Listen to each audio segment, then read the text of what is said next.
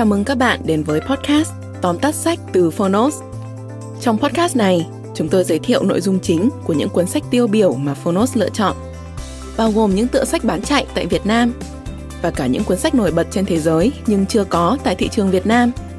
Podcast Tóm tắt sách không chỉ là nguồn tham khảo hữu ích trước khi chúng ta quyết định mua một cuốn sách, mà còn là nơi tổng hợp kiến thức một cách đơn giản, gọn gàng, phù hợp với quỹ thời gian của người bận rộn.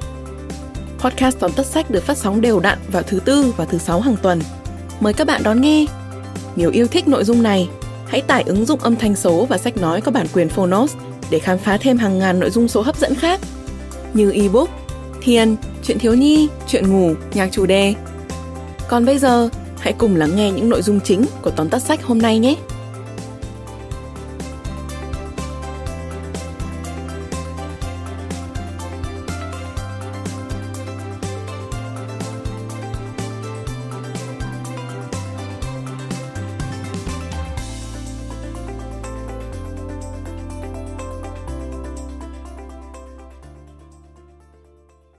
Bạn đang nghe từ Phonos.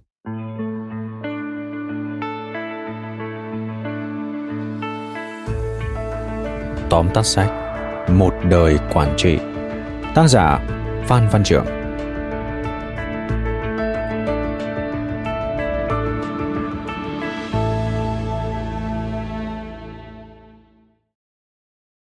Có nhiều người nhầm lẫn giữa khái niệm quản trị và quản lý đặc biệt là nhà lãnh đạo và quản lý doanh nghiệp. Sự nhầm lẫn này không mang lại khác biệt rõ rệt ngay tức thì, nhưng lại là yếu tố quyết định đến sự thành bại của doanh nghiệp. Một người quản lý giỏi là người làm tốt những việc mình đang làm trong một khuôn khổ cụ thể như là quản lý tài chính, quản lý một dự án vân vân. Còn việc quản trị cần được hiểu ở tầm cao hơn nhiều. Văn hóa doanh nghiệp có hay không đều tùy thuộc vào việc quản trị có chính xác hay không. Quản lý là đi vào công việc, còn quản trị là đi vào lòng người. Quản lý khiến nhân viên làm việc còn quản trị khiến nhân viên cố gắng hết sức mình cho doanh nghiệp. Sau đây, mời bạn cùng phonos điểm qua ba nội dung đáng chú ý trong cuốn sách một đời quản trị nha. Nội dung thứ nhất, có nên quản trị bằng kpi nhiều người nghĩ rằng những quy tắc kpi tức là chỉ số đo lường hiệu quả công việc, deadline, thời hạn hoàn tất công việc những lý thuyết, biểu đồ mà các sếp đặt ra sẽ giúp cho nhân viên của họ làm việc hiệu quả.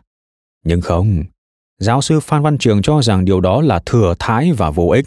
Những lý thuyết như vậy chỉ nên áp dụng cho quản lý chứ không phải quản trị. Doanh nghiệp nào cũng vậy, đều có những căn bệnh chung như thiếu động lực, thiếu óc sáng tạo, làm không xong việc, chia bè phái rối ren, vân vân. Tuy nhiên, liều thuốc cho những vấn đề này không phải chỉ là những con số mà là chiến lược liệu những công ty như Apple, Facebook hay Microsoft sẽ trụ lại và trường tồn mãi ư? Không ai dám quả quyết điều đó. Nhưng trường hợp của Nokia cho thấy một điều rất rõ ràng. Đừng ỉ lại vào những con số đang có để rồi lãng quên chiến lược dài hạn. Theo giáo sư Phan Văn Trưởng, các công ty suy yếu là do 80% không ý thức được sự cần thiết của quản trị, đồng thời không hiểu được sự khác nhau giữa công việc quản lý và quản trị. Ông nêu dẫn chứng về công ty gia đình Rockefeller ở Mỹ, một tập đoàn dầu khí đã có mặt trên thị trường hàng trăm năm qua, kinh qua bao bão táp, nhưng cuối cùng không gì lay chuyển được vị thế. Trong khi đó cùng thời, có biết bao doanh nghiệp quy mô lớn đã mất tích trên thị trường. Nội dung thứ hai, văn hóa doanh nghiệp quyết định tất cả. Trong doanh nghiệp, bạn không cần 10.000 quy trình, bạn chỉ cần vài chục quy trình nếu văn hóa doanh nghiệp rõ ràng và có nề nếp văn hóa thay thế cả quy trình mệnh lệnh kiểm soát. Nó là động lực tự nhiên thúc đẩy công việc, phổ biến tinh thần hoàn thiện. Nó giống như một con robot tiến và lùi một cách hoàn hảo, không có chỗ cho sự đột xuất và điều chỉnh vào phút chót. Văn hóa doanh nghiệp là khâu quan trọng nhất trong quản trị. Văn hóa nào cũng tốt, chỉ cần nó làm cho nhân viên thoải mái, làm việc hiệu quả, đóng góp vào trật tự chung.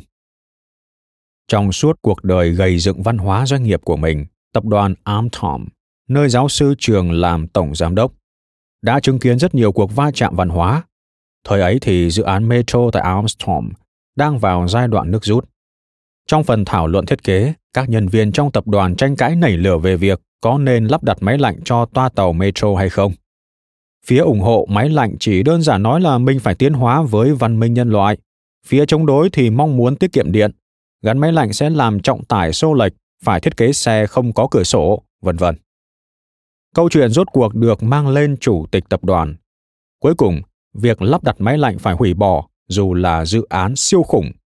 Mục đích là để bảo vệ văn hóa của công ty vì thời ấy đa số nhân viên chưa quen với việc lắp đặt máy lạnh và máy lạnh được xem là tác nhân gây ảnh hưởng môi trường trong thời điểm đó. Câu chuyện này đã dạy cho tác giả một bài học, chớ bao giờ đánh giá thấp những lý luận giáo điều về văn hóa. Người lãnh đạo thức thời và hiểu biết trước nhất phải điều chỉnh văn hóa trong doanh nghiệp của mình. Và khi đã chia sẻ cùng một văn hóa thì nhân viên và lãnh đạo tức khắc hợp gu nhau, không cần phải giải thích. Cho nên là lãnh đạo bạn không cần trách mắng nhân viên, vì thường là khi có vấn đề xảy ra bạn chưa kịp nói thì họ đã hiểu rằng họ đang phá vỡ văn hóa công ty bạn cũng không cần đuổi việc nhân viên không hợp văn hóa và cách làm việc vì họ sẽ tự thấy khớp và nhẹ nhàng ra đi giáo sư trường cho rằng nhà quản trị phải đi từ tình thương nhân viên lấy tính ôn hòa và khả năng lắng nghe để tạo nên sự tương tác cao giữa nhân viên thưởng phạt vẫn phân minh và tinh thần vẫn vô từ ấm áp Nội dung thứ ba, trọng tâm của quản trị là đúng người, đúng việc.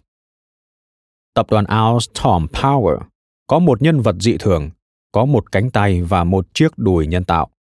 Tuy nửa người được làm bằng nhựa, nhưng đố ai mới quen biết được sự tật nguyền của anh. Về mặt nghề nghiệp, anh có một cá tính ít người có là khéo léo và dai không thể tưởng tượng được. Chính cá tính dai dẳng và việc anh thạo tiếng Hà Lan đã khiến giáo sư Phan Văn Trường quyết định bổ nhiệm anh vào dự án Epon mang tầm cỡ thế giới. Anh nhìn ông mắt đỏ hoe và nói, trên đời này, chưa bao giờ tôi được bổ nhiệm cái gì. Tôi biết tại sao.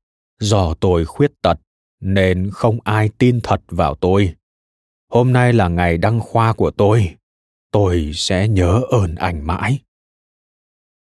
Nghĩ cho cùng thì doanh nghiệp là nơi tụ tập người với người chất liệu quý nhất của doanh nghiệp là nhân sự bạn quý trọng từng nhân viên thì doanh nghiệp sẽ quy tụ được những nhân sự tốt trên thị trường ngược lại nếu nhân sự không được trân trọng đủ hoặc không nhận được sự tin tưởng cần thiết thì sau này bạn khó lòng có được những cộng sự xuất sắc đây là lẽ tự nhiên người chủ doanh nghiệp thành công về bản chất là người biết thu hút nhân tài biết dùng đúng việc đúng người đúng chỗ Vừa rồi là ba nội dung chính của cuốn sách Một đời quản trị. Tác phẩm đã có phiên bản sách nói đầy đủ trên ứng dụng Phonos. Bạn thân mến, quản trị cũng như hội họa hay âm nhạc là một thứ nghệ thuật. Tác giả, giáo sư Phan Văn Trường đã cống hiến hơn 60 năm cuộc đời cho sự nghiệp kinh doanh. Ông có vốn kiến thức và kinh nghiệm phong phú trong lĩnh vực quản trị doanh nghiệp mà ít ai có được.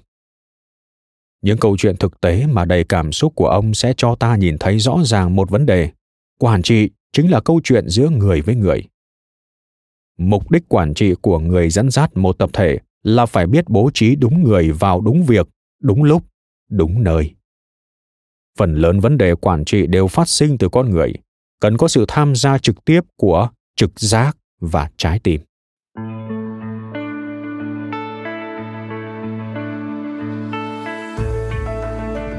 Cảm ơn bạn đã lắng nghe tóm tắt sách Một đời quản trị trên ứng dụng Phonos. Hãy thường xuyên truy cập vào Phonos để đón nghe những nội dung âm thanh độc quyền được cập nhật liên tục, bạn nhé.